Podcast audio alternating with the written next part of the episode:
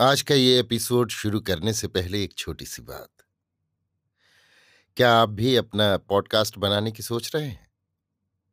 तो anchor try कीजिए। ये पॉडकास्ट बनाने का सबसे आसान तरीका है।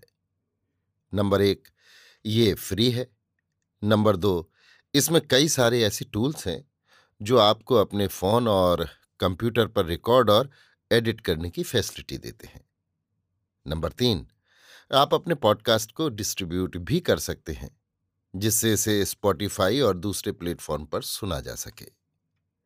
तो डाउनलोड कीजिए फ्री एंकर ऐप या विज़िट कीजिए एंकर डॉट एफ़ पर अपना पॉडकास्ट स्टार्ट करने के लिए।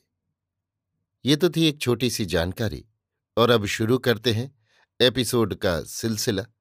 तो आज के एपिसोड में लीजिए सुनिए। विश्वंभरनाथ शर्मा कौशिक की लिखी कहानी, ताश का खेल, मेरी, यानी समीर गोस्वामी की आवाज़ में। सवेरे आठ बजे दहली एक्सप्रेस स्टेशन पर आकर रुकी। यात्री उतरने चढ़ने लगे। इसी समय हाथ में एक अटैची लिए हुए एक अर्धवयस्क पुरुष, जो आँखों पर नीला चश्मा चढ़ाए था, घनी दाढ़ी मूछें, कोट नेकटाई तथा पैंट से सुसज्जित, एक सेकंड क्लास कंपार्टमेंट में चढ़ गया। इस कंपार्टमेंट में एक क्लीन शेव्ड गोरे चिट्टे सज्जन, जिनकी वयस तीस पैंतीस के लगभग होगी, पहले से ही उपस्थित थे। ये सज्जन गठीले बदन के बलवान आदमी प्रतीत होते थे। सिर के बाल काफ़ी चिकने तथा चमकदार, कमीज भी बढ़िया कपड़े तथा डिज़ाइन की थी।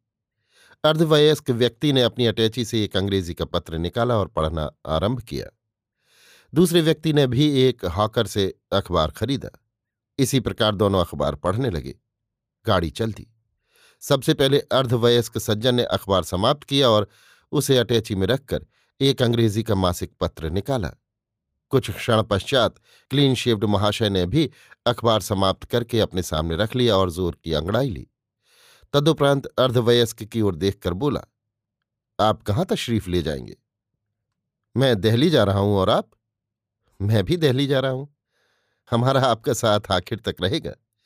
क्लीन शेव्ड महाशय ने हंसकर कहा, जी हाँ, शाम को छह बजे दहली पहुंचेगी? हाँ कुछ पहले पहुँच जाएगी, पाँच बजे के करीब। इसके पश्चात अखबारी समाचारों पर वार्तालाप होने लगा। कुछ देर तक ये वार्तालाप चला। इसके पश्चात दोनों मौन होकर खिड़की के बाहर का दृश्य देखने लगे। सहसा क्लीन शेप्ड महाशय बोले, सफ़र में वक्त काटना मुश्किल हो जाता है। जी हाँ, खासकर दिन का सफ़र तो बड़ी मुश्किल से कटता है।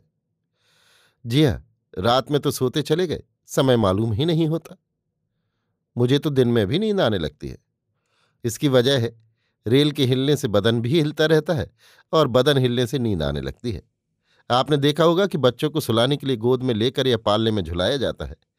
ऐसा करने से बच्चा सो जाता है। बच्चे के सो जाने की वजह बदन का हिलना ही होता है। बिल्कुल ठीक, आपने साइंटिफिक बात कही। मैंने साइंस की भी स्टडी की है। खूब, बड़ा इंटरेस्टिंग सब्जेक्ट है। जी हाँ साइंस से सब बात की असलियत मालूम हो जाती है। मेरा भी इरादा साइंस लेने का था, मगर मैं मैथमेटिक्स में कमज़ोर था, इसलिए साइंस न ले सका। साइंस में मैथमेटिक्स बहुत है। जी हाँ मैथमेटिक्स खुद ही साइंस है। इसमें क्या शक है? दोनों पुनः मौन होकर बाहर की ओर देखने लगे। थोड़ी देर पश्चात गाड़ी एक स्टेशन पर रुकी। गाड़ी के रुकते ही दो अन्य महाशय कंपार्टमेंट में आ गए। इन दोनों ने बीच वाले बर्थ पर आसन जमाया। इनके पास भी अधिक सामान न था, केवल एक एक अटैची केस था। कुछ देर ये दोनों परस्पर इधर उधर की बातें करते रहे। इसके पश्चात एक बोला, ताश निकालो, किसी तरह समय तो कटे। दूसरे ने अटैची खोलकर एक पैकेट ताश निकाला और उसे फेंटते हुए दूसरे से पूछा, क्या खेलोगे, चानस? हाँ दो आदमियों में और क्या हो सकता है? अच्छी बात है। ये कहकर उसने पत्ते बांटे और खेल आरंभ हुआ। क्लीन शेव्ड महाशय खेल में दिलचस्पी लेने लगे।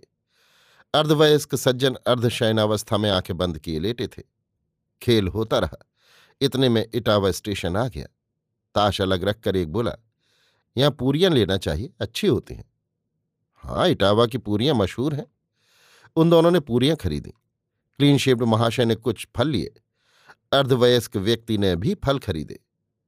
नवागंतुक व्यक्तियों में से एक बोला, पूरियाँ लीजिए, बढ़िया है। सफ़र में मैं अन्न कम खाता हूँ, फल ही खा लेता हूँ। क्लीन शेप्ड महाशय बोले। अर्धवयस्क व्यक्ति बोल उठा, जी हाँ, मैं भी सफ़र में फल का ही इस्तेमाल रखता हूँ।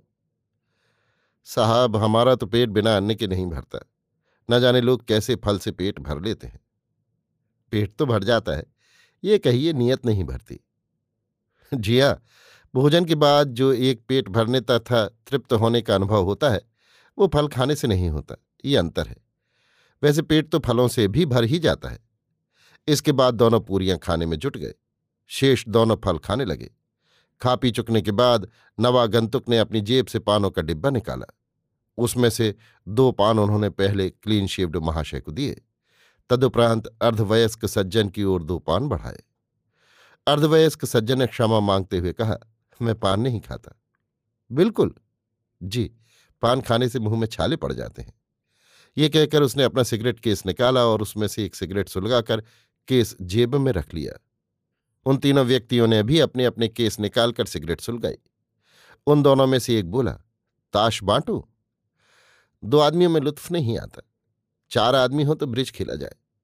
क्लीन शेव्ड सज्जन बोल उठे, ब्रिज तो मैं भी खेल सकता हूँ। वाह वाह! तब तो बड़ी सुंदर बात है। आप ब्रिज खेलेंगे? अर्धवयस्क सज्जन से प्रश्न किया गया। जी हाँ, खेल लूँगा। फिर क्या है, पार्टी बन गई? मगर ब्रिज में बिना दांव के लुत्फ ना आएगा। हाँ ये बात तो है। आपको दांव से खेलने में कोई ऑब्जेक्शन तो नहीं है? जी नहीं, ब्रिज तो दांव का खेल ही है। अरे वाह, तब तो काम बन गया। आइए, इधर आ जाइए। अर्धवयस्क सज्जन क्लीन शेव्ड महाशय के पास आ बैठे। एक नवागंतुक क्लीन शेव्ड महाशय का पार्टनर बन गया। दूसरा अर्धवयस्क सज्जन का खेल आरंभ हुआ। पत्ते बांटते हुए सहसा क्लीन शेव्ड महाशय बोल उठे दांव तो रख लीजिए। चाराना पॉइंट क्यों साहब? अंतिम वाक अर्धवयस्क सज्जन से कहा गया, जैसा आप लोग ठीक समझे, मुझे कोई आपत्ति नहीं। क्लीन शेव्ड महाशय बोले, आठ आना रखो। आठाना सही? क्यों साहब? जैसा आप लोग ठीक समझे। अर्धवयस्क महोदय ने कहा तो बस आठ आना पॉइंट ही रहा। इसके पश्चात खेल आरंभ हुआ। पहला रबर समाप्त हुआ। यद्यपि रबर अर्धवयस्क सज्जन तथा उनके पार्टनर का हुआ, परंतु फिर भी ये दोनों बीस पॉइंट से हारे, क्योंकि ये दोनों पहले बहुत डाउन दे चुके थे। दूसरा रबर क्लीन शेव्ड महाशय जीते इस रबर में भी पंद्रह पॉइंट से क्लीन शेव्ड तथा उनके पार्टनर महाशय जीते तीसरा रबर अर्धवयस्क महाशय जीते। इसमें इनकी तीन पॉइंट की जीत रही। इसी प्रकार तीन घंटे तक खेल चलता रहा। तीन घंटे पश्चात अर्धवयस्क महाशय तथा उनका पार्टनर सौ पॉइंट की हार में हो गए। अर्धवयस्क सज्जन बोले, अब रबर और खेल लीजिए। शायद कुछ तकदीर लड़ जाए और हार में कुछ कमी हो जाए।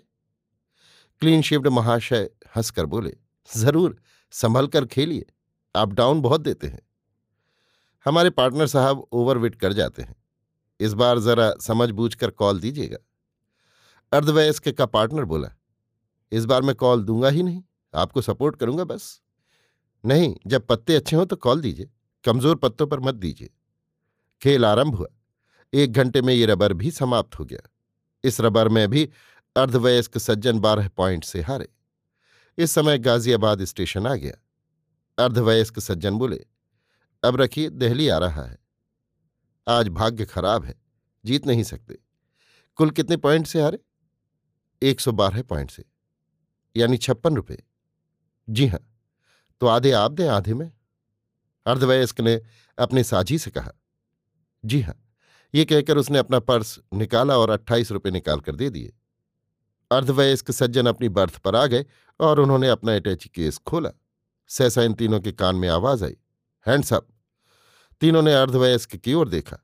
उसके हाथ में एक पिस्तौल था, जिसकी नली इन तीनों की ओर थी।